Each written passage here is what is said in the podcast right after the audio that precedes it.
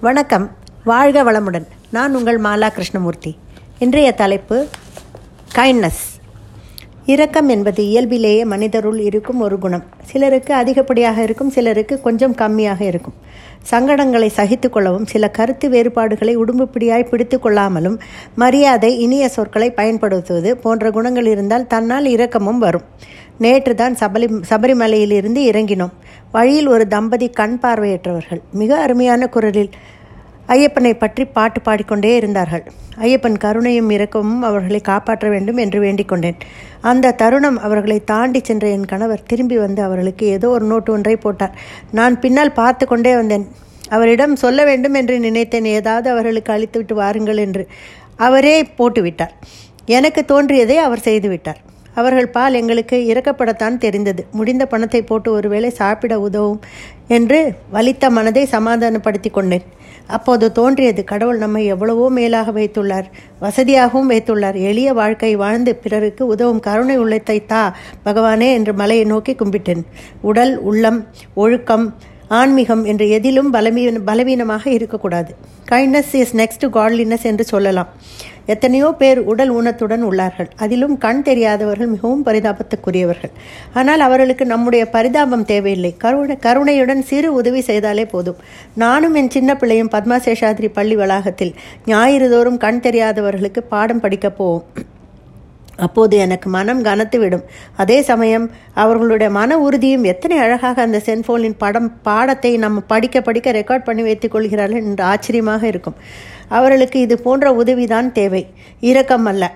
அதில் ஒரு ஒரு பெண் அவள் அம்பத்தூரிலிருந்து வந்ததாக சொன்னாள். அவளும் அவளுக்கும் இரண்டு கண் பார்வையும் கிடையாது. அவள் ஒரு டீச்சர் எம்ஏ படித்திருக்கிறாள். அவள் வந்து இந்த குழந்தைகளுக்கு சொல்லிக் கொடுக்கிறாள். எப்படி இருக்கிறது பாருங்கள். அவள் தனியாகவே வந்திருக்கிறாள். இத்தனைக்கும் அவள் வயது ஒரு இருபத்தொன்று இருபத்தி ரெண்டு இருக்கும் அவ்வளவுதான். ஆண்டி எனக்கு கிராஸ் பண்ண மாட் மாத்திரம் உதவுங்கள். இந்த டிபி ரோடு ஒரு நிறைய டிராஃபிக் இருக்கும். அதற்கு மாத்திரம் உதவுங்கள் என்றார்.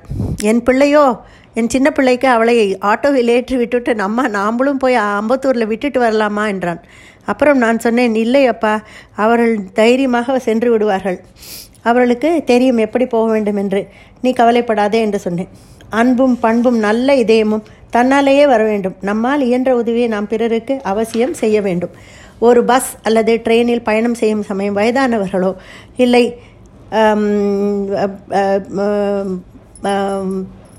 நின்றிருந்தால் நம்முடைய இடத்தை அவர்களுக்கு தரலாம். பசி என்பவருக்கு பணத்தை போடாமல் ஏதாவது சாப்பிட வாங்கி தரலாம். இந்த இரக்க குணம் இருந்தால்தான் அத்தனை வயதா வயதாகியும் பாட்டியும் தாத்தாவுமாக ஒரு ரூபாய்க்கு இட்லி வழங்கி போட்டு கொண்டிருந்தார்கள். சேலம் பக்கத்தில் ஏதோ ஒரு ஊரில்.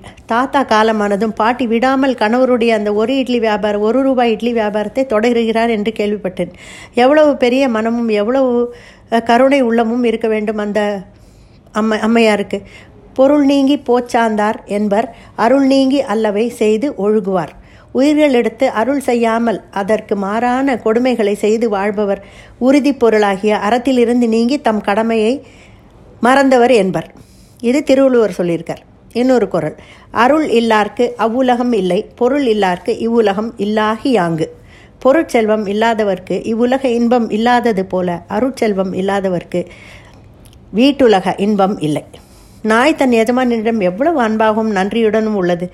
ஐந்தறிவு நாயே இத்தனை கைண்டாக இருக்கும்போது நமக்கோ ஆறறிவு படைத்திருக்கிறார் கடவுள். நாம் எல்லோரும் சக மனிதரிடமும் மற்ற எல்லா உயிரினத்திடமும் அன்போடு இருப்போம். குழந்தைகள் மிருகங்கள் பறவைகளை துன்புறுத்தினாலும் நாம் அவர்களுக்கு சொல்லித்தர வேண்டும். கருணை உள்ளத்தை தான் கடவுளும் வாழ்த்துவார் ஆசிர்வதிப்பார். நன்றி வணக்கம்.